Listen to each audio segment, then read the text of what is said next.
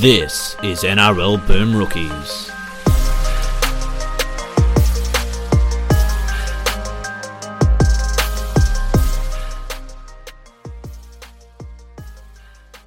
Hello, everyone, and welcome to another episode of NRL Boom Rookies. Alongside me, as always, he wouldn't drop Benji Marshall. It's Mitch Doyle. I definitely wouldn't. Uh, no way. wouldn't. but I'm here. G'day, And- everybody. And Campbelltown's other favourite son. It's Dale Roots. Oh, that's f- f- wrong, but very kind. Ca- Campo is well. I mean, Campo's from Campbelltown, uh, from Camden, but you know he can have Campbelltown as well. Don't don't cede your territory to him. Ridiculous. It's not a lot Who's of the territory other there, mate, other favourite son? Jeez, Benji. John Skandalis. Dale, I know you love the French, but you don't just have to surrender for the sake of it. Hey, hey, I'm drawing a line in the sand, and you clearly walking around it. Uh, and this- welcome to World War II Boom Rookies. oh man, kill it. I'm your host, Marshall Pétain, and we've given up to the Germans. Oh, I I went to try and watch. I went to try and watch Inglourious Basterds the other night. I Couldn't find it Oh, on- what a film! It's great. Is it on one of the streaming sites? Because I also went to, Uh, I also went to go and watch Django last night. and It was also not on any of the streaming sites. That's a Ridiculous. shame. Yeah, there's a lot of them that are on YouTube that you have to pay to rent to watch, but like some of them Yeah. are worth it, I mean, I'll and just some find are, some are definitely not. Uh, No. Yes, illeg- legally sourcing movies. Uh, yes. Oh, paying paying for other people's hard work. What a what a terrible concept. Hey, I I was go. gonna say, hey, we, listen, we I all of went. us working in a creative industry. I went to 46 in the cinema movies last year. Everyone else hasn't got an excuse. fair. You are you are doing the Lord's work when it comes. Yeah, I to was going that. to say Like, big big Yeah. flick energy over here. I'm keeping I that industry alive. I'm going to steal a couple of them. Okay, at home.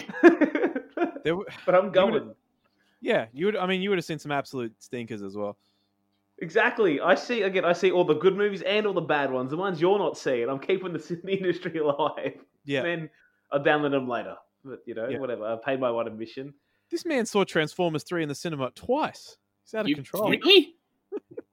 I don't know. It sounds like something he'd do. No, no, I didn't. I, I don't see many movies duplicate times. What have I seen twice? I saw um, one of the only movies I've seen multiple times in the cinemas is Super Bad when I was 18. Great movie. Because the first time I went, I tried to finger the girl I went with, and that didn't Wow. work. you know. Wowee. um, the second time I went, I went and got drunk with friends, and I realized, like, you know, the first two times I both I had I loved and liked the movie, I hadn't seen it properly, so I went Yeah. a third time, and it was great. Uh, I you. saw The Hangover twice and Yeah. Star Wars Episode Seven twice. I think that's it. Oh, and Zombieland and Zombieland. So that's it. Oh, and I, I, I re I saw Toy. We went and saw Toy Story one and two when they did like a 3D double feature in just before three came out, but I don't think that counts. yeah, well, uh, that only counts at all. No, no. Great movies though. Um, yeah, this is another all question episode uh, coming at you. Um, uh, maybe the last remote episode we do. Hopefully, the last remote episode we do. Who knows? Who's to say in this crazy in this crazy world of ours? But Okay. um, yeah. Uh, so without further ado, let's get into the questions. Are you serious? Yeah. You're gonna hammer me with questions. Okay, over on Patreon, and if you, I didn't mention it on the previous podcast, we are doing the live Zoom probably tonight. We publish this so Thursday night for the Broncos v Manly game. So if you want to see a man die on die on camera, come join Patreon. You'll get a link on Thursday to watch me, Bungard and Dale watch that game, but specifically watch me. You know, in many fetal positions. Yeah. if there's a way that you can, I, I know that on Zoom you can p- put it to like speaker mode, but if there's a way that you can put it to just Doyle mode, I would thoroughly encourage it. God, can I put me as my own background in Zoom for that? can we? Can somebody please Photoshop multiple Mitches in the fetal position as like a pattern of a background? Make it happen. Somebody. I'm not ready for um. I'm gonna ask the patrons because you know it's patron exclusive to not put the screenshots on Twitter, but I know there's gonna be something of me doing something on Twitter at some point. But whatever, what can you do? We, Uh, might, anyway, let's we get into might be about to find out what is the terminal velocity of your phone. we might anyway. Patreon questions. The first one, Mitchell Smith says, "Neil Henry to the Dragons, good or bad idea?" Can't be worse. I mean, it, it, that's possible, but also, again, as as I said on the previous episode, I just I don't know if that's worth that huge redundo payout they'd have to give. No. Um, he's had he has had three clubs he's been at now opportunity and I know I feel I get it fans and myself as well it's always hard to know who the up and coming coaches are in terms of head coaching gigs who's the best candidates but we often get caught in this trap of um, recycling names and there's a reason why those guys are on the scrap heap and haven't had an opportunity in a certain amount of years Yeah. it's been three years for Neil Henry now it, it's it's done he ain't coming back as a first grade coach um, Mitchell Smith against says, "Are the Broncos, Dragons, and Titans showing what poor administration can do to a club's on-field performance?" You Yes. could probably put the Sharks in that barrel as well, to be honest.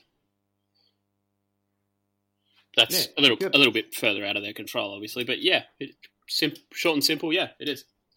Yeah, I mean, I mean, it- like if you look at if you look at clubs that are on the up and up, like I mean, Canberra over the last few years have turned turned their organisation around, kind of bottom to top, and it's shown you know shown the results. You look at the clubs that have the best off field organisation. You look at you know the Storm. You look at Sydney Roosters. You look at other other teams that have been perennially competitive, and and kind of you know again two and two makes four. yeah, I mean, those are clubs that the club runs the club, and what I mean by that is, you know, for example, at Brisbane, many a player at that club has got player options, and many players have power. And, that, and it seems to be that if you want to stay at Brisbane, it's your choice to stay or not, and, and you get whatever deal you want there if you're a Bronco. And you know, some eight, a player agent who has you know 15 or so of those players, it being Isaac Moses. But Parramatta, sorry, Canberra have turned it around, going a bit of a different way when they've had players come to them the last couple of years and say, "Hey, I've been offered X from Y, or I want to go get paid this." Canberra pretty much had all of them. Go ahead. And a lot of them haven't gone, Yeah. and some of them have, but it's worked out for them. Like they told Junior Paulo and Shannon Boyd to do it. I mean, Junior Paulo has been good at Parra, but they're not missing those guys. They told Wighton to do it last year. Where's Jack Wighton? Still at Canberra. Like they're not Yeah. afraid of that. played in the grand final last year, and obviously it's excuse me, it's much easier to do when you're a team that's having a little bit of success as the Raiders have kind of from 2016 to now. But previous to that, like they were a ramble. They were they were an absolute, you know, they they were a, a bin club really. Um, just terrible culture, terrible recruitment. Kept players for too long and brought players in too late, and, and now they seem to be making a lot of a lot of better decisions. And as you say, the club is making the decisions, which I think is the biggest thing uh, because if you're not in control of your own destiny, you can't kind of complain when it goes awry. That's it. And I mean, long term, I know clubs can succeed on the field without off field stability, but it's very much a short term thing. I mean, I know Wayne gets knocked for his last year at Brisbane, but it's a miracle that team beat all the top four. And I know they got smashed in the final, but a miracle they did that with all that was happening behind the scenes at that club. It's very hard for teams to be good on the field when the, the off the field isn't good. So definitely those three clubs, off field problems is where it starts. Um, Andy Valente says, "What do you guys think is the right way to proceed for the Dragons?" I mean, we kind of covered that one. Do, we, do you guys want to cover that again? We Well, covered I that on the we- previous pod. we did talk about what I mean in the context of what they should do with Mary. I think we did cover that, but in terms of what they can really do long term, I mean, you mentioned Sean Wayne as being a, a possible option. There's a couple of other. I mean, I, th- I think just more broadly speaking, I think the option has to be you give a young up and coming coach a chance and you start blooding some of your younger players. I think that just has to be what you do going forward because as we mentioned in the previous podcast, that team is really old in terms of average age, and I don't know if getting in some retread coach who's had a bunch of chances elsewhere i- i- i- is the answer, and it, it doesn't really send a very inspiring message to a fan base that is really starved of any inspiration at the moment. Yeah, yeah, agree. Yeah, Uh, can't disagree with that. Mitch Smith again. He says for Doyle might be too late. A stats question. He says, "Is it right to assume that teams score more points than the left? Has this changed over the last ten to fifteen years to improve skills of players being able to pass effectively both sides of the field?" Okay, so question for me: In both rugby union and rugby league, more tries are scored on the left-hand side of the field, and it's exactly because of the way most people are right-handed and better at passing the ball from right to left. I'm sure there's years that are anomalies, but I've looked at it in both sports. I can't tell you if it's 15 years or so it has changed, but generally teams score more on the left hand side, and it's because you know, yes, there's many a half, many players who can pass but pass both ways with a relative competence, but 13 players, you know, you'd probably say 11 out of that 13 on the field are better passing right to left. Yeah. just the nature of the beast. It makes perfect sense. One of, one of the Yeah. great things in in all in, in well in both rugby codes is watching players pass the wrong way, especially like wingers and centers who are very clearly like built to pass in one direction, and that's why they play on the left edge. Like watching a uh, watching a left center try and pass the ball into his half, like five meters in from the sideline, is one of rugby league's great joys. Yeah, it's interesting. Like the whole doing the doing a deep dive, in, and you mentioned it's obviously because more people are right-handed, but it's quite interesting to read about that in in, in, an NFL context. In um, just how few left-handed quarterbacks have had success over over the part over the existence of the NFL. There's only two guys in the Hall of Fame that are left-handed: Steve Young and Ken Stabler, and only a couple of others like Boomer Esiason and Mark Brunell who had any success, and Michael Vick who had any success whatsoever. That's why I kind of want Tua to do well, because do it do it for the left-handeds.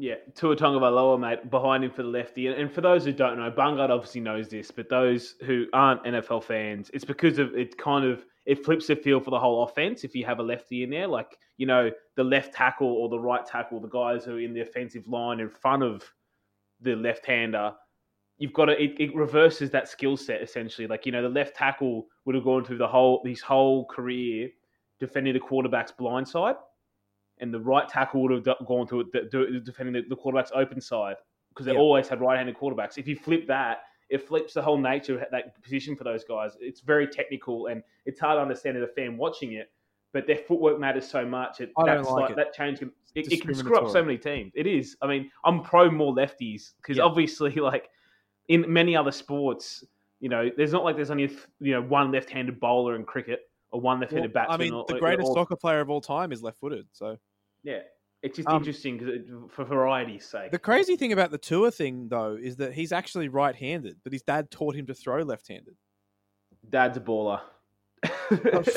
Which, which, given that as you just outlined, the sport is so like geared towards right-handed people, seems absolutely insane. But uh, yeah, but here we are.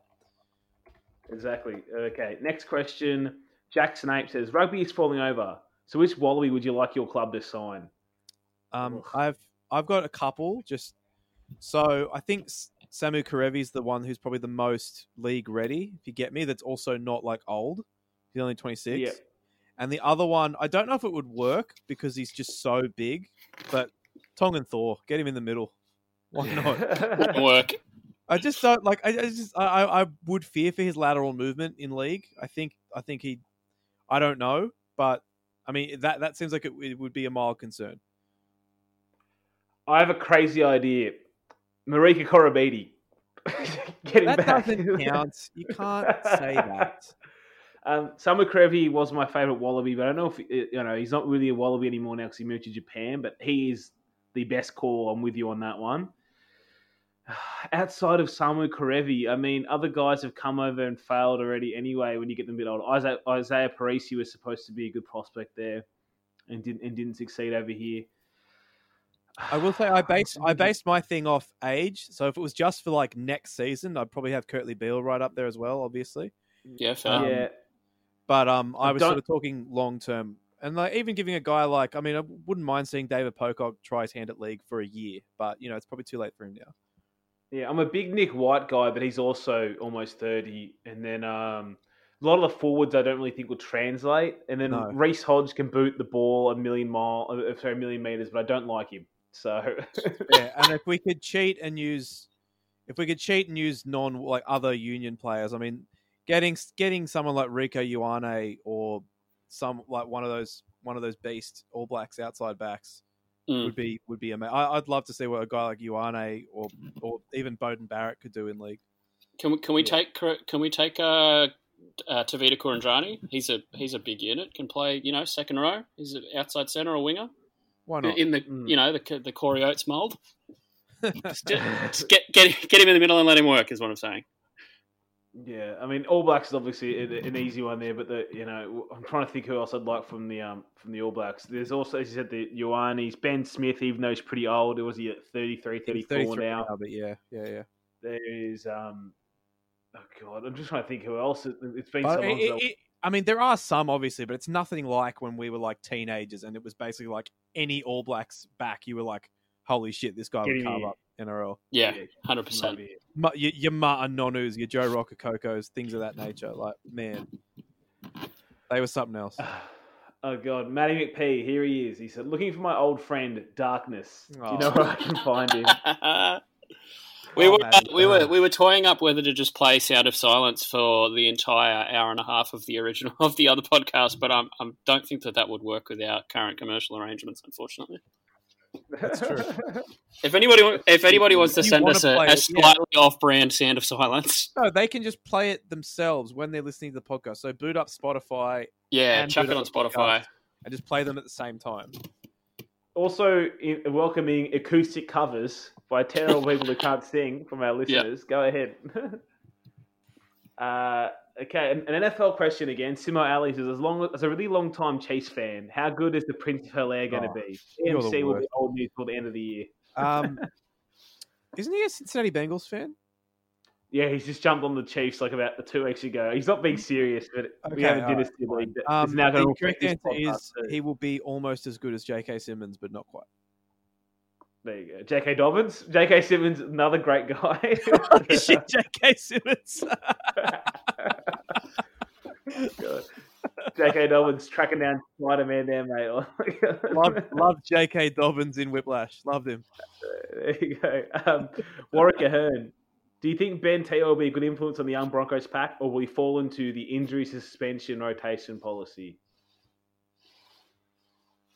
Why don't you guys answer that one? I, I don't think uh, I don't think Bungard wants to consider the concept of To playing for another team. But no, I- look, I, I will like when you read about the work that he was putting into his like th- this this dude's work ethic when he was at Souths was another level, and I assume it's continued while he's been over there playing rugby union. I, I can't imagine, I can't imagine it ending badly. Like I, I just can't. Like this this this this guy just he is a serious player, and he is he's respected by everyone. He's done everything in this game. You know, he's played pl- played a bunch of Origins, won a grand final. Like this this guy is the real deal, and I think that he will command a lot of respect. I think he will be a very very positive influence on that locker room, and I hope that I hope that it all goes well for him. I really do. I always have a lot of time for Ben Te'o. He's the best player on the field in that prelim final, which was the best win in possibly the history of the South Sydney Rabbitohs. So I always have a lot of time for him.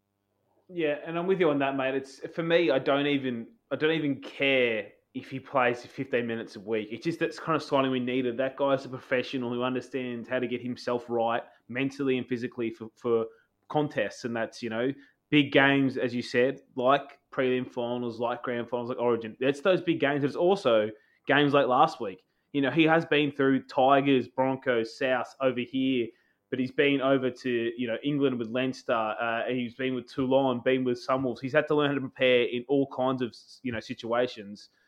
He's even played. Well, he played for the British and Irish Lions too, I believe. But anyway, you know he's come back and he and he only ended up the Broncos because he was serious about staying in shape. He came to the club, wanted to train train across the road from the club. Like that's why he's here. And Sunwolves, you know, their season's over. Their their club's over essentially. He's at Brisbane now, but I think he's a fantastic signing for off the field for at least an you know it's only going to be a 15 week Broncos stint, but that's I- why I like it. I don't I- care if he plays no minutes. I can't find it. I was just trying to sort of have a Google there while you were talking. But I can't. There was a story written about him in 2014. It was about when he was injured and he went over to some USA sort of rehab retreat and was basically working so hard he was nearly vomiting every single day just because he was working his ass off to try and get back into shape. And those are the kind of guys you need, especially at a club right now that's really up against the wall. Yeah, and if you want to laugh, by the way, go and Google Ben Te'o Tigers and see when he has like he's like 80 kilos with no muscle. I was shocked when he got to the Broncos and I was like, who that? What the hell happened to him over the off season when he was jacked? He was not. Their Tigers know how to trim weight off someone. I tell you what. He was, yeah, he was, Um, a, he was a slim boy. Yeah. Warwick Ahern again. Question for Bungard. Has MLB owners dropped the ball with getting a reduced season going by being money hungry when essentially the NBA and NHL are, are nearly back? they have fucked up so badly. Like they had, I, I'm loath to use this term, but they had basically a free kick, didn't they? Like all they had to do was not be like, all they had to do was not be greedy misers, and they couldn't do that. So basically, the, the very short version of this is they agreed with a they agreed with the players to a sort of a payment structure system, and then after it was sort of agreed upon, they then went back and had another go and tried to restructure it again, and that's basically got the players offside. And now it's looking like there might may not be any baseball this year, and it's difficult.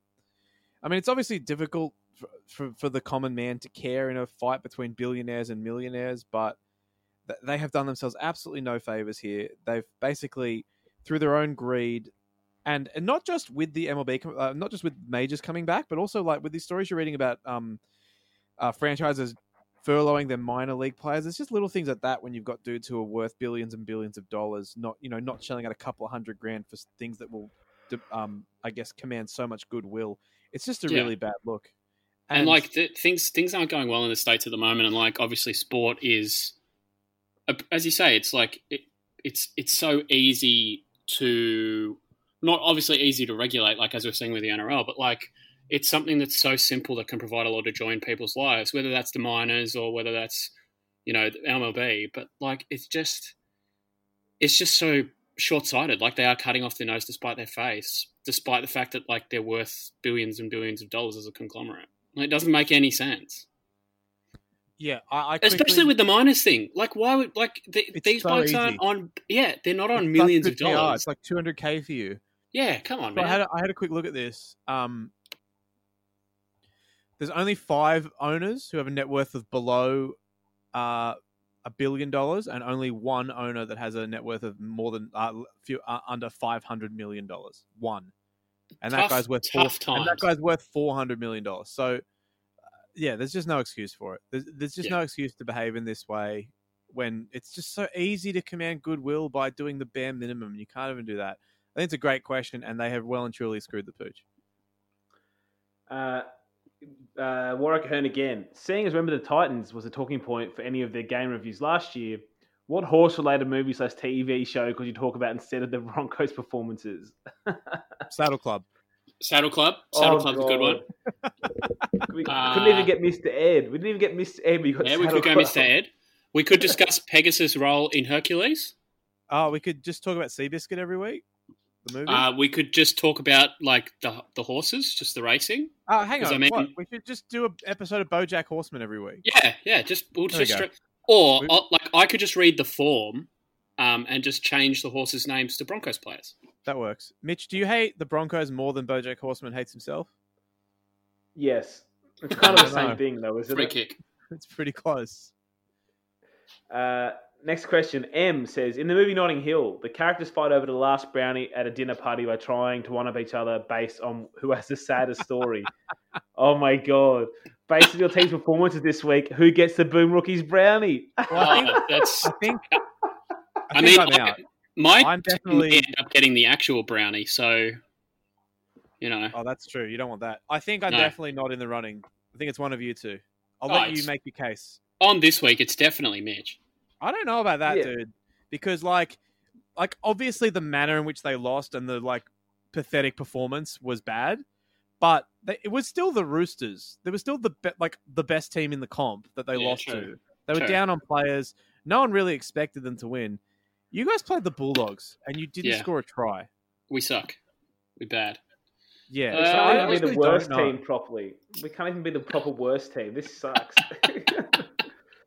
I, I I would have to, I think I would like if I was a fan of one of your teams, I think if I was a Broncos fan, I would be very frustrated in what's happening, but I could see that like with some on and off field moves that they could perhaps turn this around and and and be be you know be even by next year they could they could turn things around. I just don't see any light at the end of the tunnel for the Dragons and given not just the loss yesterday but then the result the Mm. fallout from this emergency meeting today, I think it has to go to Dale. But uh, I'm happy the listeners can let us know, but I, I think I think Dale Roots has it.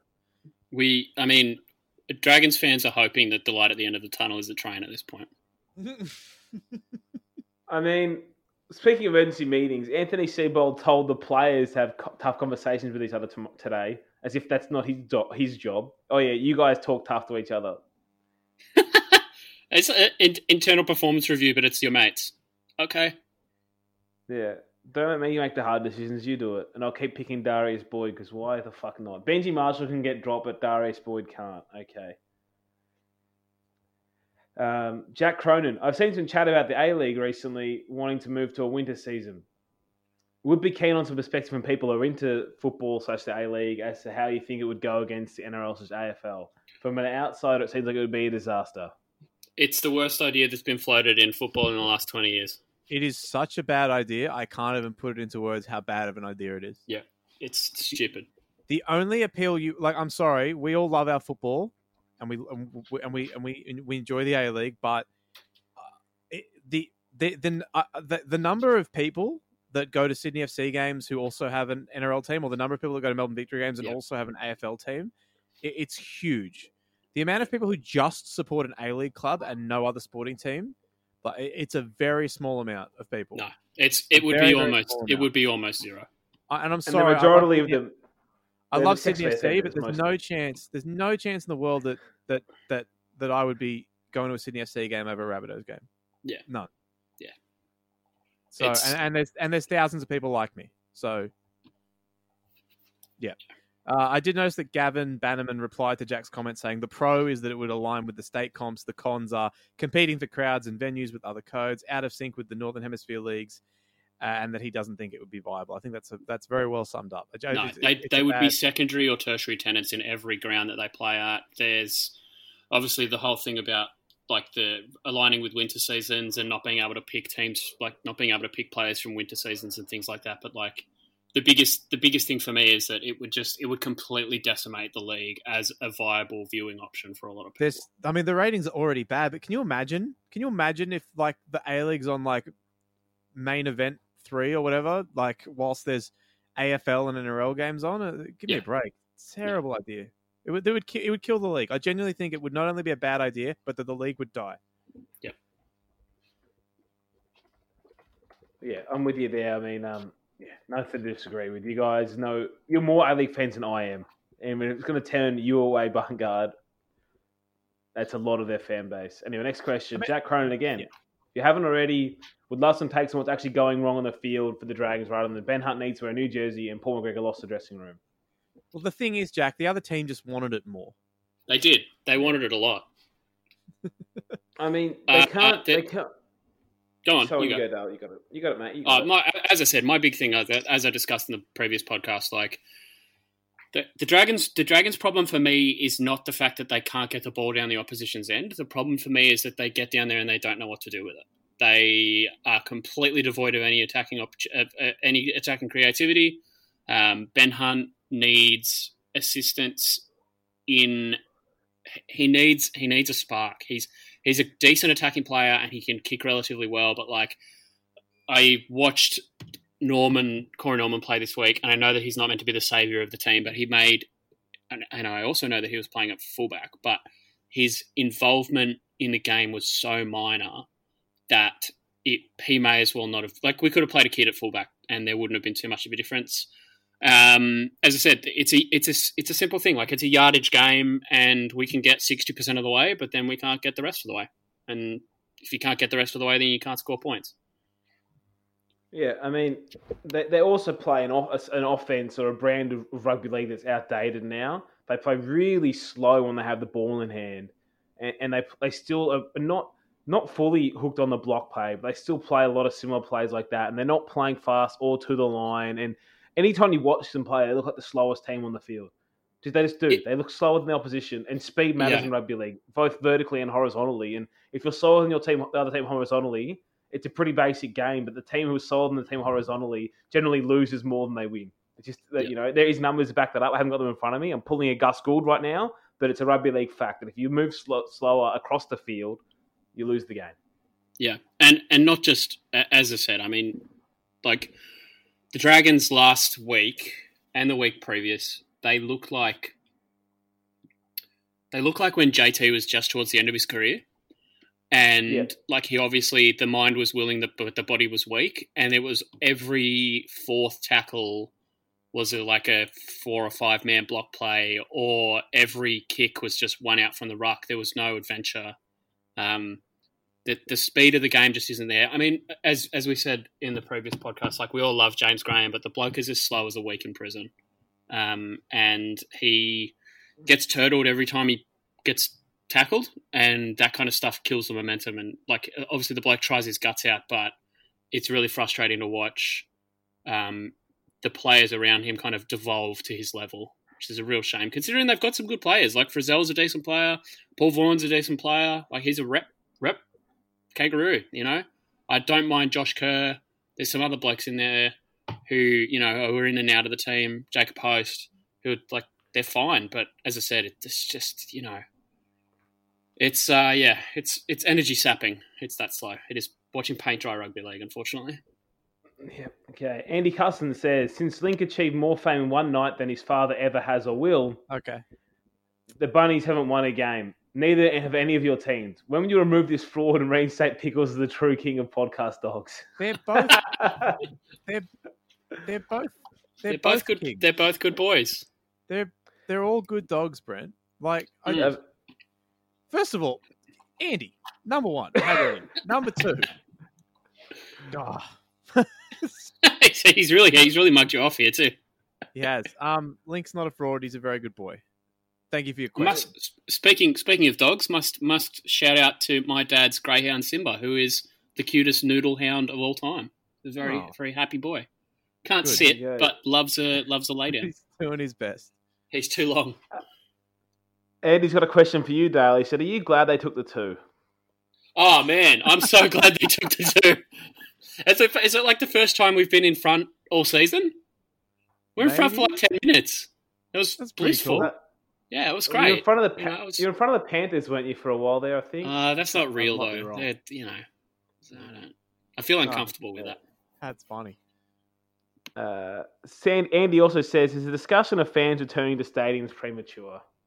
This is a tough one because, like, I mean, because it's not like they're just throwing the gates open and letting people cram in. Yeah, I like, agree. if you're just having a few people sitting in every bay, uh, I think it's. I don't think it's that big a deal. Like, it's, I don't think how it's any different to people sitting in a restaurant.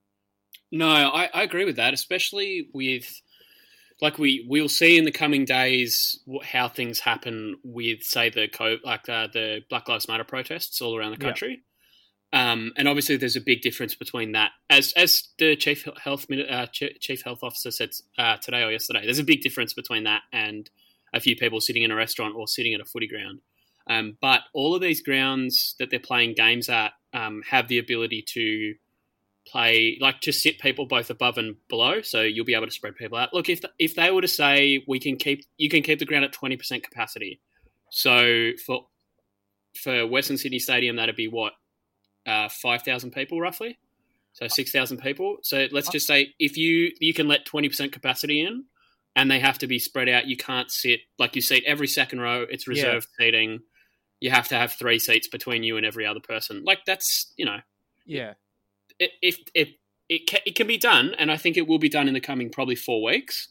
Um, but I don't think we'll be at a point where we have full crowds until we get to the finals at best. I yeah, I think you're spot on.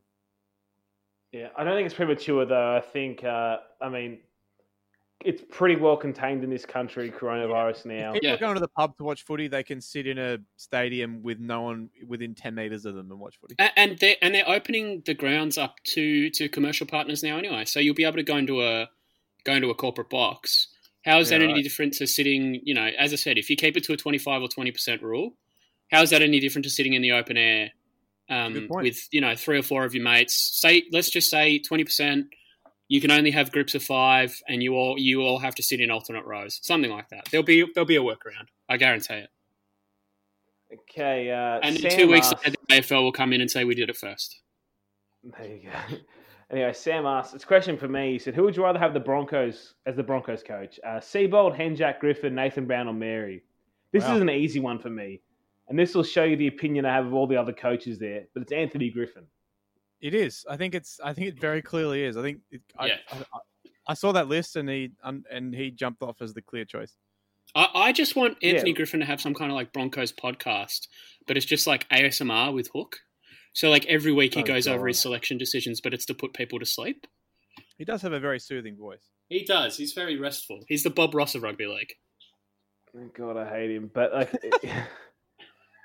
I'm going to tell you. what- I'll tell you one thing. His teams did not quit like our team have, have done many a time in the last 18 months. That's for damn sure.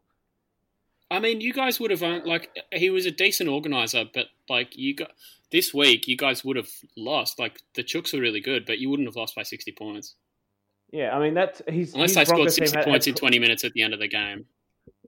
His Broncos team had problems. He had a much worse roster than what Seibold has at his disposal. Anyway, next uh, next question. Simo Ali says, now that every team has to have alliteration in their name, does this now officially make them the Tweed Heads Titans? Why not? Yes. Yes, The Sabatos Sure. doesn't doesn't work very well, but we'll go for Doesn't it. work, does it? Well, I What mean, if- Redfern, what if they- Redfern, Rab- Redfern Rabbitohs was Yeah. right there, mate. It was right I was going to say. Also, No. it's it's a shame that Sabato. they're they're in Redfern No, because no. you could you could you could have the Sabatos, but they would have to be based in the eastern suburbs, and they could just be like the NRL's Jewish team, and they can't play on Saturdays. I like it. Did you? I, I've been involved in this ridiculous argument with people at work for several months now. Um, the the term inner south has never been a thing, right? Like, not no in not in Sydney. No. So yeah, sorry. What I mean by that is like, um, now sometimes we'll write articles that like, for example, oh, mascot in Sydney's inner south, and I'm just like, I've never heard the term inner south before in my life, but we started using it in like a geographical sense to describe suburbs in the south of Sydney, and it's it's quite I annoying. don't I don't have too much of a problem with that. You ha- also have to remember that like mascot, uh, mascot Redfern, all those suburbs, they used to be part of South Sydney Council. Yeah. And that was taken into City of Sydney in the eighties, I think. But like Well, the inner south, council now, Dale Roots, but yeah, that is true. That is true. Um, but like, peop- it, it does make me laugh when people are like, um, Canterbury in Sydney's west. It's like, it's it borders like Petersham, which is No, in. I, I've always said that Burwood is the inner west line. Yeah, the west yeah. of Burwood It- is not it's, inner it's west. Burwood, Burwood Plaza is where is where the inner west meets Correct. the west.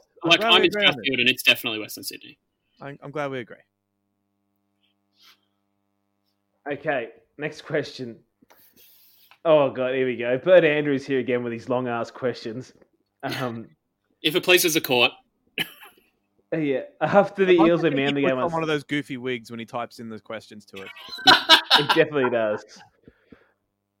After the Eels and Manly game on Saturday, lots of talk about introducing some form of Hawkeye technology to allow the bunker to rule and forward passes. Seems to Bird as though people have suggested this without properly considering how much this could change the game. I.e., people will think it's a good idea until the team they back throw a cutout ball at 50 50 and it result, results in on field call a try, but the Hawkeye picks it up and the decision is overturned. Yeah. Do you guys have any thoughts on this? And if you do, what are they? Well, this is it's exactly what he mentioned there. Is exactly the problem with how the offside works with VAR. It's like I understand when it's a. I understand that unfortunately with offside, you're either offside or you're not right. So like, if they are offside, they're offside, and there's not really any wiggle room. But at the same time, VAR wasn't brought in to call a guy offside who's got you know like one one tiny one millimeter of his the toe of one of his boots, which didn't give him any competitive advantage at all, was in front of the last man. Like when they're getting like the lines out and measuring it and sort of going across the plane and stuff. That's not what it was brought in for. And I'm worried that the scenario he's describing with the forward passes, a very similar thing could happen, where you could have a pass that's forward by a couple of millimeters, uh, turn overturning a call, and you know, and if that did happen, the same people who are calling for this, as I said on the previous podcast, the same people who want this would be slamming their technology, like that's not what it's for. That's not that's Yeah. not rugby league. It'd be the exact same thing as offsides in soccer. So yeah, Yeah. it's very much very much a double edged sword. Mm. My my thing is that like the, the the offside rule in football was was invented and brought in to stop people from goal hanging, like to stop people from sitting Yeah. in the box and just having the ball chucked on. It's the same kind of thing in rugby league. Like the forward pass rule was invented so that you couldn't throw the ball downfield. It's not in the spirit of the law of the game to have us basing us basing these calls on millimeter perfect linear T square lines that are exactly perpendicular to the, the rule. Now, obviously, the the call on the weekend was wrong, but like the the ball went forward. It obviously it went backwards out of the hand, but it floated forward. We're not going to be able to get to a situation where we're going to have a, an, a, an exactly perpendicular line to the sidelines and be judging things millimeter, to millimeter. It's uh, unfortunately it's the kind of the grey area within the way that the rule is written that has to come backwards out of the hand, and it was the wrong call. but I don't think that Hawkeye would fix it, let alone solve the problem. They've agreed with that. We also touched on this in our prior podcast if you uh, want, want to have a bit of a dive into that. But uh, Matt Coleman's next question Two weeks in a row, Link has been misbreeded by members of the Fox League commentary team. When will they finally accept that Spitz rights are human rights? Yeah, so I didn't hear, I didn't have the sound on this week when he was on shown on TV. I know Phil Gould called him a collie last week. I can't remember what they called him on Fox. Um, Bryan Fletcher did call him a beautiful dog, though. So shout out Bryan This Fletcher. this week Um, they called him a Pomeranian, so I'm very Oh, sorry well, for to be your fair, a. Pomeranian is literally just a smaller version of him. So Yeah, it's not, that's it's not, fair. agree- it's not egregious. Um, anyway, he, he is a very good boy, is my answer. Okay. Uh, M's question again. Seeing as switching jersey numbers is all the rage at the moment, can you think of a player you'd actually like to see out of position, even just for the lols? I tell you Uh, what, Emma's well, Brent- come in Brent- recently, by the way. Emma's come in as a patron just last week. These are some fire questions. Emma's shooting in. She shot in that one and the one earlier, if you've forgotten, but she was the Notting Hill one about uh, the Boom Rookies brownie earlier. yeah, Yeah, that's a good Very one. Very good work. Good shout. Um, This I, one- w- I mean, we had Brandon Smith playing prop this week. We have call outs Uh, in the back row. That's yep. not that fun. We did have that. Um, I would like to see Isaac Luke play fullback. I mean, he's not one of the greatest ones ever. Was Braith Anasta playing fullback? That was the greatest. Yes. That was it. pretty great. Chris, Chris was good. Sandow also played fullback.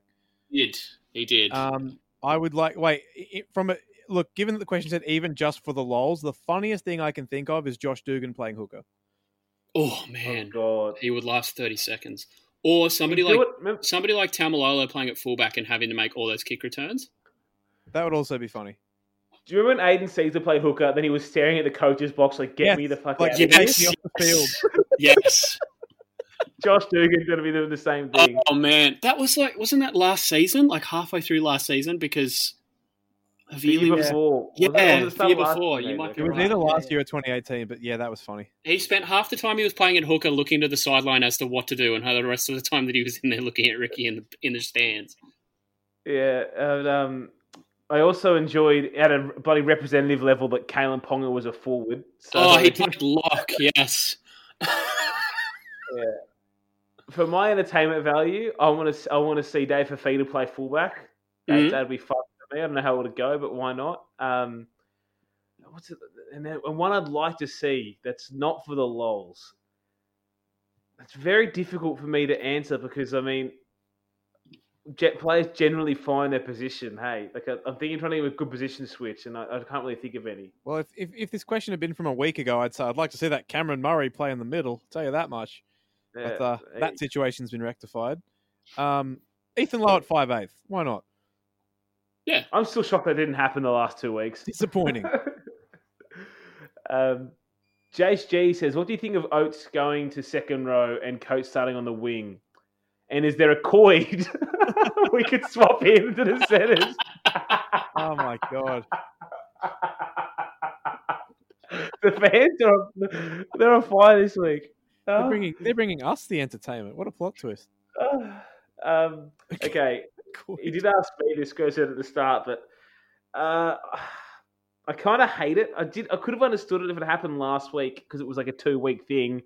But it's like you make a backline weaker to put him in the back row for one week and then paying guys back, and it's just mixing the combinations up again. It's a desperate man being desperate. I don't know why he wasn't desperate last week. He went into last week's game being ready to lose. And now this week he's like thrown all the experience into the lineup, hoping that'd work. With Joe on the edge as well, it's ridiculous. I don't like it. But uh, I'm pro uh, Xavier Coates coming into the side in a couple of weeks. Um, Bert Andrews says, "How stoked are we about the debut of Fast Guy?" I'm so keen. Yes, it's what we're here for. Yeah, I mean, uh, we're here for the ha- hammer being thrown, and we all know that uh, Paul Green will only last about three weeks till he drops drops this man. So enjoy it while you can. But I'm, I'm keen to see it happen.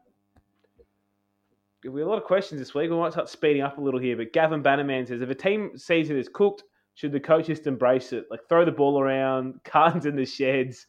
Why pretend to play shapes and talk about resilience if it's not your go? Go back out there and enjoy it. Um, Resilience is not my go. like, um, yeah, that why not? I mean, every talking head on TV wants a return to 80s rugby league. This is it. Make them all go work Yeah, on uh, building sites during the week, sink some piss, and then just chuck the ball around. Good idea. I'm here for it. I'm about it. Make it happen. That was great. Man, people are on fire this week. Harvey G. Which coach in the NRL era has the biggest disparity between aptitude and games coach? I.e., which fraud has managed to stay in the job they should have been fired from the longest? And which coach can be given the most hard done by given they had more games in charge of the club? Okay, well, easy one. Nathan Brown's obviously the peak fraud. Yeah. And uh, a, a coach is that hard done by is when anytime Des Hasler gets punted, and then Michael Maguire, it was probably time to go at South, but he's still a good enough coach that kind of hard done by. Yeah, I, I'm going to throw Jason Taylor in there as well. It's a Mm. fraud. No, God, no. I, I think, well, it's a bad sign for me that you didn't know which subject I was nominating him for. Um, I, or- I mean, I don't think he will get another job, but I thought he was. I, I thought. um, I mean, obviously, we know what happened at Souths, and then we know what happened with Robbie Farah at the Tigers, which very much derailed his time there. Um, and yeah, I mean, he's always he's always been a very very good assistant coach, and it seems like if he didn't have his past, I feel like he would be getting sounded out for head coaching jobs. And I think you know the he did a very good job at Parramatta for that one year, and did a very good job at Souths from 2007 to 2009 for the most part, with with limited players as well. Mhm. Um, so yeah, he, he's definitely a guy I think because it is very like honestly, there are not that many guys who got chances that didn't des- like sorry that didn't get. that- You're not really guys I can think of that really fit that description. Like a guy who only had like one, maybe two head coaching gigs and, and deserved more. Like usually, as we know, You get what you deserve. Sorry. They get what they deserve. Exactly and you but usually guys if they get one chance it's because they're a disaster or it's they get multiple chances even if they're like moderately okay so just because of that i think i think he's i think i think he's one that springs to mind um, Uh, just on the on the fraud level, I know it's not an NRL coach, but uh, David Kidwell. yeah Oh, that is a peak fraud. Any game he coached in New Zealand was game too long. Yeah, exactly. I mean, like it completely completely ruined New Zealand, uh, their their national team, and then is now coaching the Maori All Stars. So good good luck to him. but, but did kind of launch Tonga, which is credit Well, by you know- accident. But Mate, yeah, maybe that's the sliding doors moment. It's good we're kid we're getting coaching. Like the Oh, key actually, is we that- he is still one of the greatest press conferences. the, The, key, is in the name. can it's i in the just name. The key throw a is guy out there because now that dale's jotted my memory a little bit there i think in terms of first grade coaching i mean michael hagan only really got two chances won a comp with the knights had a winning record at parramatta and then Mm. since then he was basically the brains of the queensland origin team for a decade so he might be another guy in that in that deserves another first grade crack category Okay, uh, next question. Jack Colley, what do you think of Jahrome Hughes, the halfback? Personally, I don't think the Storm are seriously contending with him there when he appears much more suited elsewhere.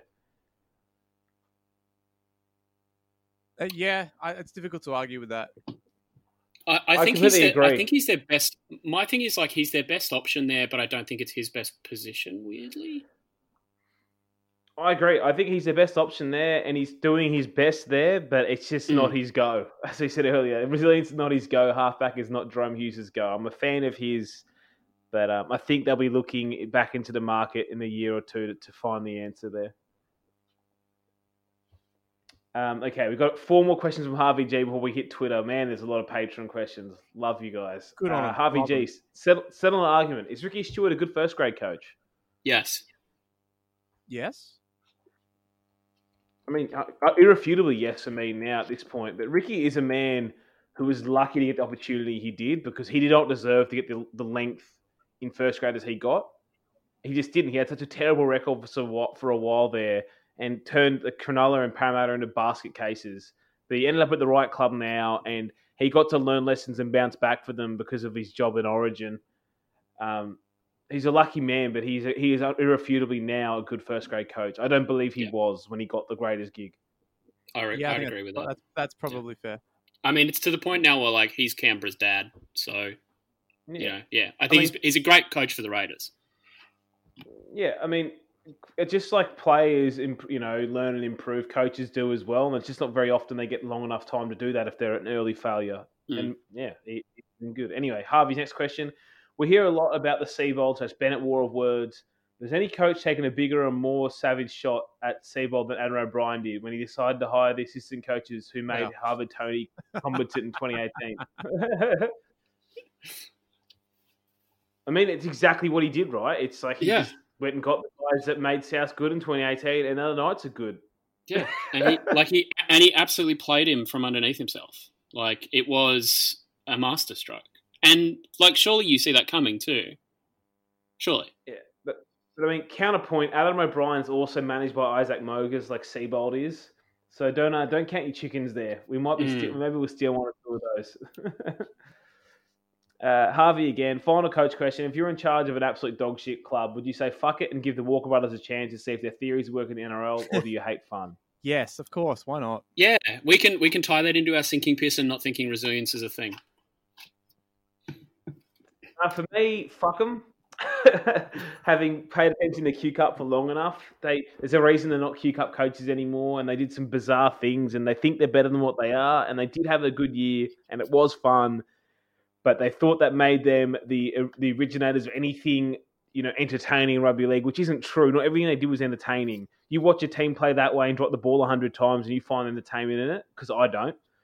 Um, and then and the fact that they, they, were, they were arrogant and, and broke they broke the Ipswich Jets tie with the Broncos essentially, which you know the Newcastle benefited from now, but that hurts the Jets on having that tie.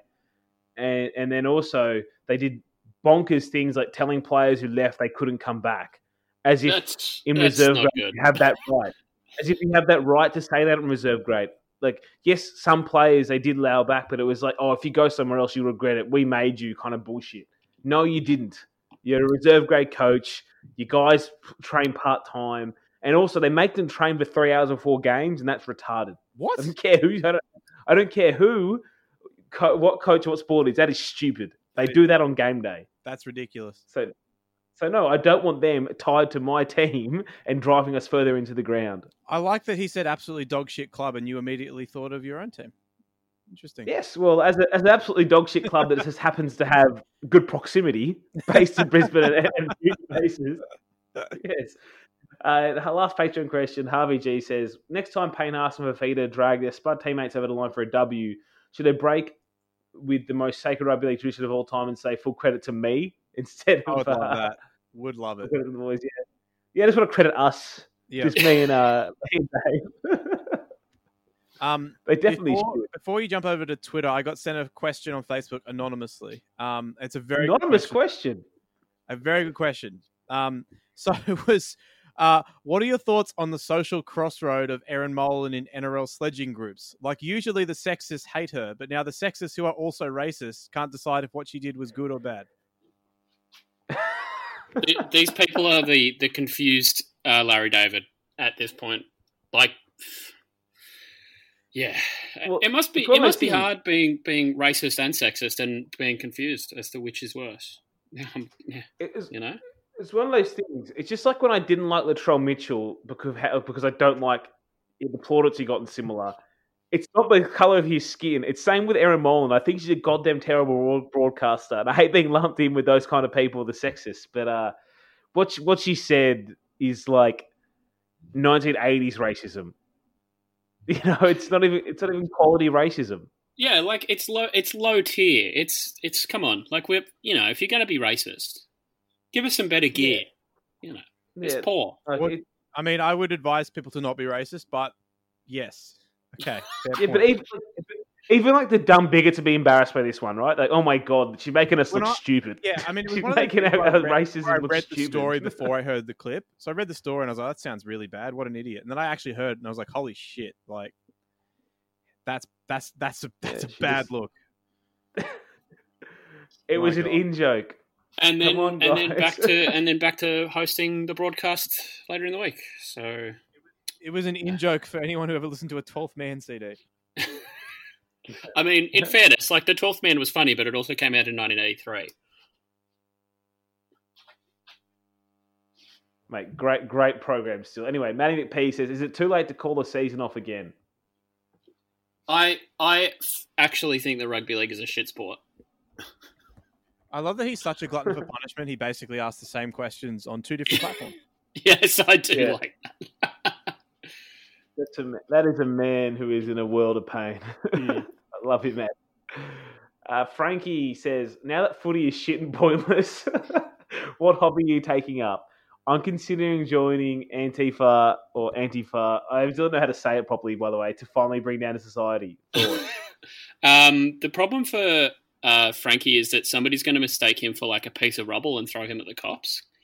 Um, the the hobby that I'm taking up knitting, um, one of the girls from work trying to teach me how to knit. Um, so that's going to make my nan really proud. So I'm trying to give knitting a go. If anybody's got any advice, hit me up. Um, I've used the to make a lockdown. To get. I've used the lockdown to get pretty good at FIFA. Like I'm, Oh. I'm starting to, yeah, I'm starting to knock off some pro players. I'm playing really well, getting elite in weekend league every week. So that, that's my new hobby. Good for you. Thank you. uh, I've started playing. Here's one for you badminton. Okay. Oh, Great. hello. Yeah, Is man, it me just and so the you can sh- say the word shuttlecock.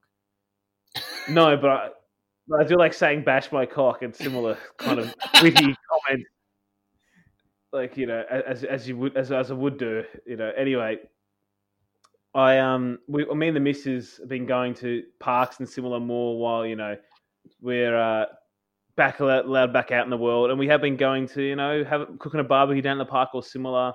And then just you know bashing the old cock around, as you say, throwing it this way or that way, and uh, it's it's not bad fun. It's way more fun than the dumb sport looks. Yes, I would agree with that point. That is that is a, a, a pertinent point. Especially because you can Yeah, bash the goddamn leather off of it. You can Yeah, bash the goddamn like off of it. It goes to five meters. you it's can great. you can exactly you can hit it as hard as you want, and it can only go like thirty kilometers an hour when it gets to you. Yeah, so it's good fun. I'm up there like I'm hitting it as hard as I can, you know, like slap shotting and everything, and it's just going. It goes like ten meters and like whatever. That was great fun. I don't have to like chase the ball. I smacked a million miles away. Um, yeah. Also, with pubs reopening, I'm going to try this new thing called binge drinking. Um, Oh, it's good. it's all the rage. That's like a throwback to your, your, your old man's days, mate. It's been so long. Hey, something you do Yeah, with your, I dad, know, your right? dad's years. It's it is going to be like when when pubs properly reopen and we can kind of not have restrictions on crowds. It is Yeah. it is going to feel a lot like you know 10, 15 years ago when you were first going to pubs. It You honestly kinda will. like, Hey. Yeah, Um, it's. I mean, we didn't get the full experience on Sunday. Went to the pub. They weren't doing food, so we were. But we were allowed to bring Domino's into the pub. So, oh, that's fine. but still, well, the- that's- still. You've you, you nailed it, though. Like two of the three times I've gone out, been allowed back out, I have got white girl wasted again, not knowing my limits, just being so excited I'm at a pub again. Yeah, very true. Yeah, yeah. Yeah. Uh, Joey is goat says when Kalyn Ponga up the Raiders' defensive line for a superb individual try and a stunning man of the match performance, who was more upset? Raiders fans, Ricky Stuart, or Broncos fan because they aren't signing him? Surely it's Broncos fans. I mean, you guys, you guys will put him in and put the green curtains up around Boyd.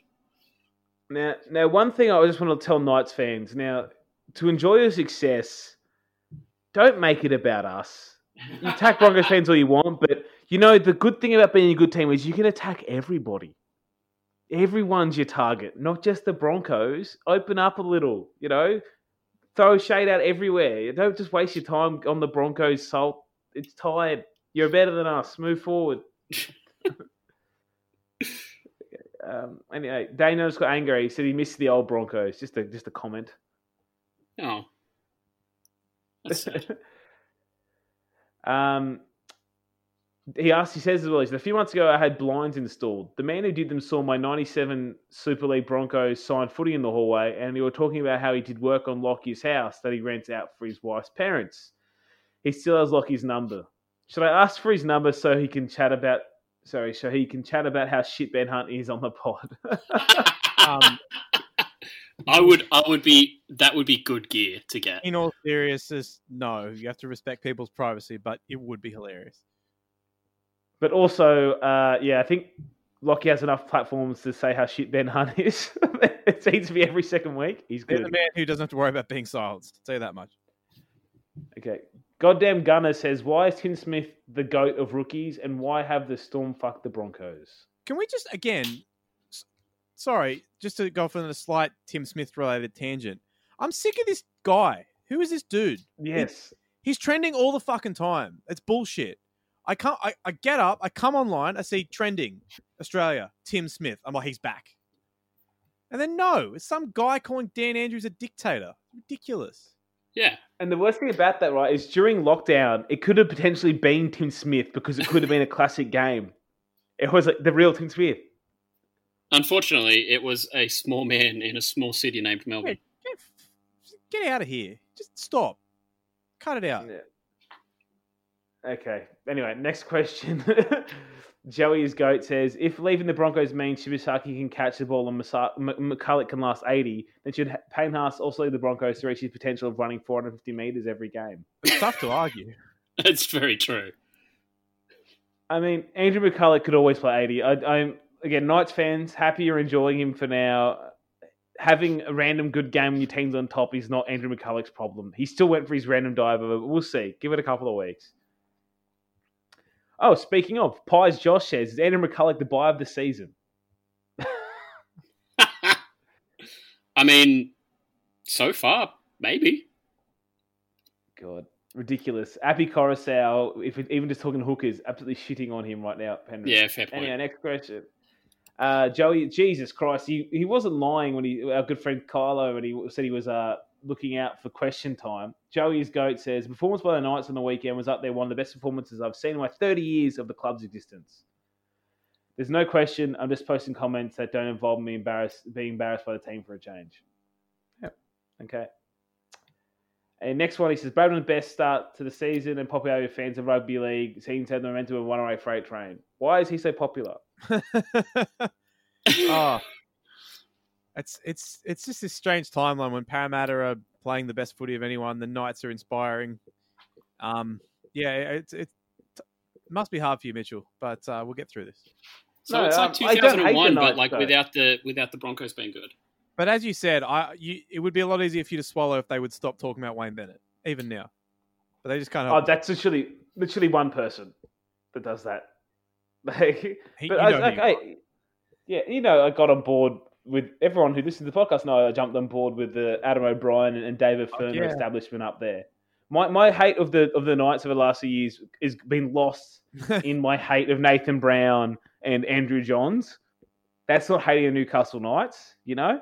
yes. and I hated the people defending Brownie. It's just like how like my Penrith hate is subsided. It was Phil Gould and Anthony Griffin. It wasn't the Panthers. Uh, okay. Oh, and also, by the way, the real answer to his question, why is he so popular? One, his name. Two, his Supercoach score. Yep. Uh, Renegade Dugongs. Which inept dictator, dictatorial leader, sorry, would it, would it require more rights in the streets to be forced out of, out of their position? Donald Trump or Paul McGregor?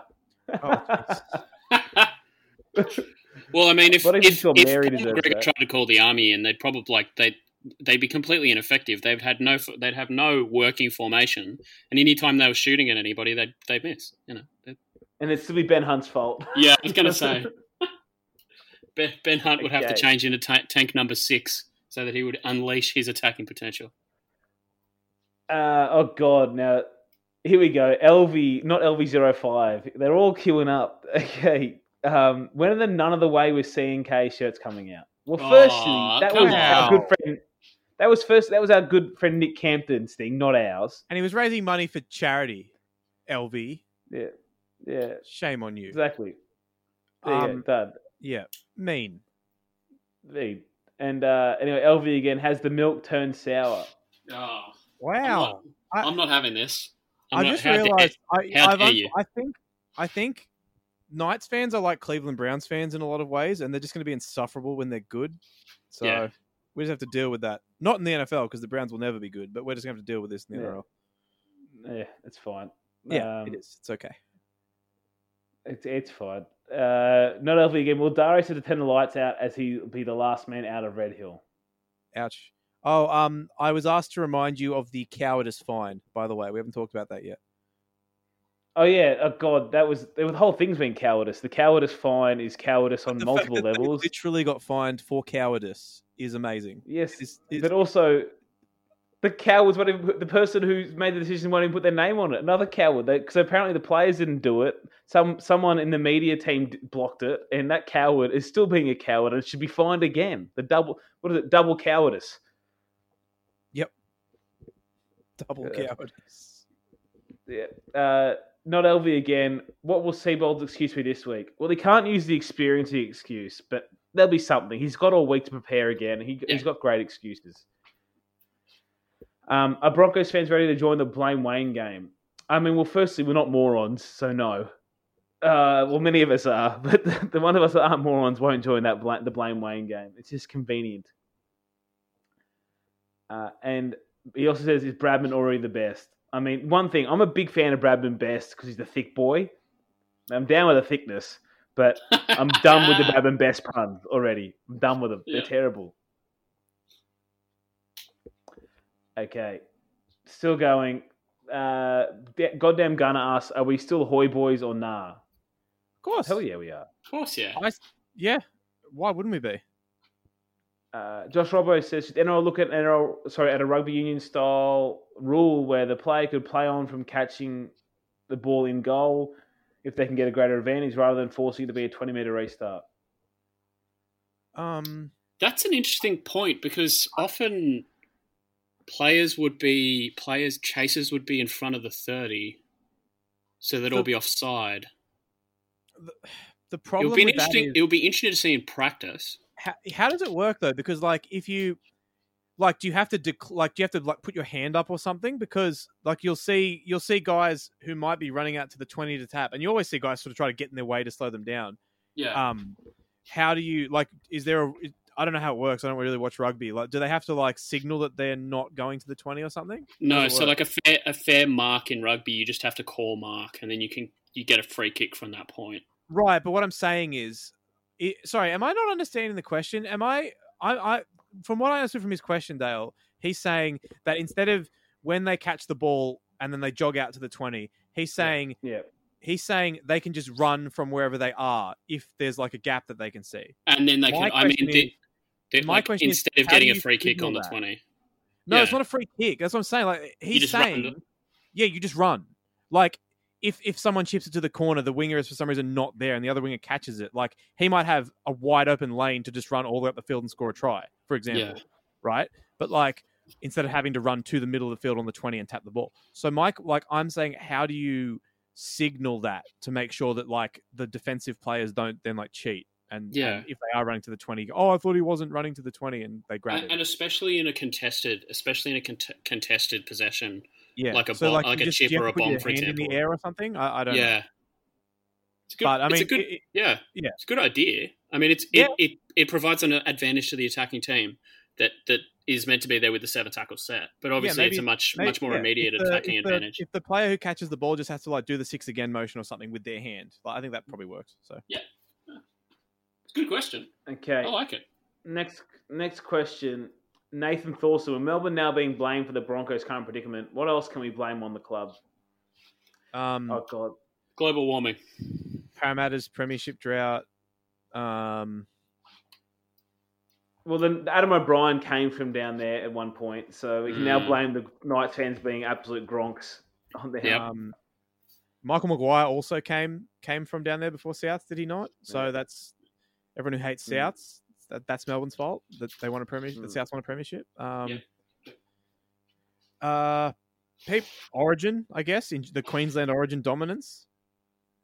Uh, Hmm. Taking taking games out of Sydney and Brisbane for Origin. Yeah. Um, Okay. Pretty much people call everything. it- people calling it rugby. Yes, that's their So- fault, not America's. It's it's Yeah. just So- Not, I don't blame the Americans. I blame Victoria, like I do for most things. So it's kind of like Ben Hunt and the Storm pretty much are responsible for everything we don't like in Yeah. rugby league. See, Yeah. in New South Wales and Queensland, we call it training the house down, but in Melbourne, they call it tramming the house down. That's just I got reminded again today of the fact that they call it a minimum chips at a fucking fish and chip yeah, shop. No yeah, fucking- they do that. In, they do that in Canberra as well. There are That's some places, obnoxious. some people in Canberra mean? call them. Just It's call like it your a small- Yeah, it's I like your know what it smallest means, amount, Al. yeah, It was rhetorical. It's just No, fucking it's- stupid. You can't go to the movie weird get a minimum popcorn. Fuck off. Yeah, none. Sorry. Okay. Thanks, thanks for that seg, boys. I want you to go next time you go to the cinema. I want you to go and ask for a minimum popcorn. Oh, so I'm gonna go to McDonald's Yeah. later and get a minimum Coke. Fuck off.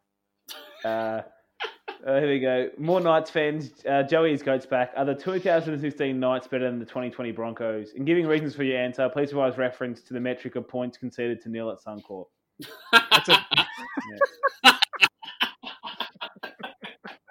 He's done you. He's oh, done you man, he has mugged you off. He has bowled you Uh, middle stump. The Sean Chan. Did Keary know exactly what he was doing when he kicked the field goal at halftime to break the Broncos' biggest loss record? Might be a shit question, but anything to bring that game up again.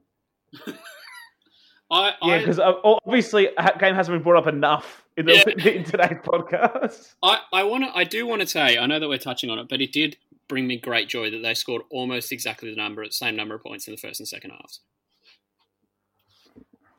Yeah. My apologies, Mitch. It's great. Anyway, regularly wrong. Would you rather support a team of anti-vaxxers or a team of all life matters folk? folk? Um, anti-vaxxers, just, Yeah. By distance. just. They're a dangerous for and stupid, but they're not racist, so it's slightly better. I mean, and also anti anti vaxxers. Generally speaking, like if if you have people who are vaccinated around them, then they're kind of not really that dangerous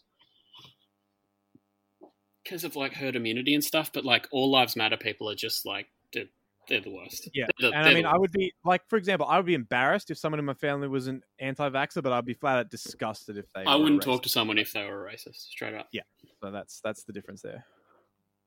Uh, James K underscore one three one two says, "Can we bring quarantine back? I don't like rugby league anymore." we can. yes, I'm on board. I mean, the Dragons were quarantining it. from from they were they were socially distancing as as we said for the all of our teams this week, so, socially distancing from their attacking or defensive duties. Hmm. Anyway, um, our good friend Damon Berg says, even though Origin is months away, do you think both or either the Morris twins could make the side right now? Yes, weirdly, I do. I mean, there'd be a few dominoes that would have to fall into place, but it's not out of the realms of possibility. I mean, it's it's one of those things. They're like break glass in case of emergency players. It's like if there was an injury in camp a day before the game, eh, that's that's who you call up. But, Yeah, they, they won't start a game purely because of you know how old they are. And anyway, next question. Christopher says, "Is Addo Carr just an Audi version of 2010 Kevin Gordon?" Jesus. Wow. Wow, hey. Uh, no. Swarzy says now that our rugby league Lord and Savior Peter V'landys has fixed the game, what other social slash global issues should the Almighty fix? Oh, jeez. I mean, there's a lot of riots going on at the moment. He could probably negotiate them down to a longer riot, but with less rioting. Okay. Yeah, um, just come fix the one, the once proud great club in Brisbane. um, n- next question, Cam McCarthy. First thoughts of the Warriors and Redcliffe New Deal from Bronco Warriors and Broncos point of view. Uh, Okay, so if you don't know, earlier. yeah, I'm trying to buzz through this quickly here, but if you don't know, uh, the Warriors are now the affiliates with Redcliffe Dolphins, not the Brisbane Broncos, which is which is a huge get for the Warriors. I'm going to touch this again on Broncos Weekly, so you might have to jump over there. I think when we do when we do that, but uh, essentially moving forward, they'll be do that reserve grade for the Warriors will be the Redcliffe Dolphins, pending their first grade bid, obviously for the Dolphins. The Warriors ending their relationship with New South Wales Rugby League, so Warriors will be sending players to the Dolphins as well. And then you know any graduates that aren't NRL contracted from Redcliffe, which is not many, but they still happen occasionally. Any of those graduates will end up playing Warriors first grade, not for another side, essentially. So it's interesting. I think it's a really good deal for the Warriors. And um, the Broncos admin sleep at the wheel have now lost Ipswich and Redcliffe over the last six months as affiliates to out of state clubs. Anyway, next question, Brian Black. Who would you, mo- sorry, who would you most fear to play against? Seventeen duck-sized Billy Magoulias's or one real-life size Brisbane, or one real-life size Brisbane Broncos team? Good. Oof. Very good. Okay, okay. Uh, two more questions. Cam Martis says, "Can the Broncos select the forty-year-old Scott Prince from BRL?" Why not? Why not? And if you don't heck? know, if you don't know, people, forty-year-old Scott Prince is playing for Valley's Diehards. He's came out of retirement today to play in the BRL. So Also, how good's may I just say, Diehards is a great team name. Yep. Weren't they? They, they a- were they were dead for a while, weren't they? But they Valley's yeah, I mean they're not. brothers.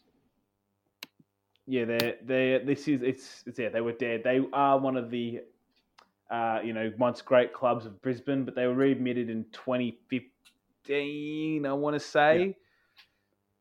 Um. Anyway, you can buy a replica jersey of a diehards jersey online still. So you actually can order a Scott Prince Seven if you're interested, and they're, they're Oh, actually quite a nice kit. They're they're royal blue with with a V. Sorry. I've said I'm very interested. Good, good. And the last question, real Donald Gould, he's back. Has there ever been a truly great administrator of a club? It's a great question. That's Uh, it. Okay, could- that's yeah. it. Yep. Oh, what a week! What a week. That's the questions. What yeah, f- long episode. Thank you all. You're all wonderful people. Um, and yeah, uh, I mean, I'm, I'm sure that the Broncos fans out there won't enjoy tonight's game, but um, the rest, the rest of you, try to enjoy this weekend of rugby league coming up. Um, Please. even if you support the Dragons. Yes. Um, say goodbye, Mitchell. Goodbye, Mitchell. Say goodbye, Dale. Ta-ta! And it's goodbye from me.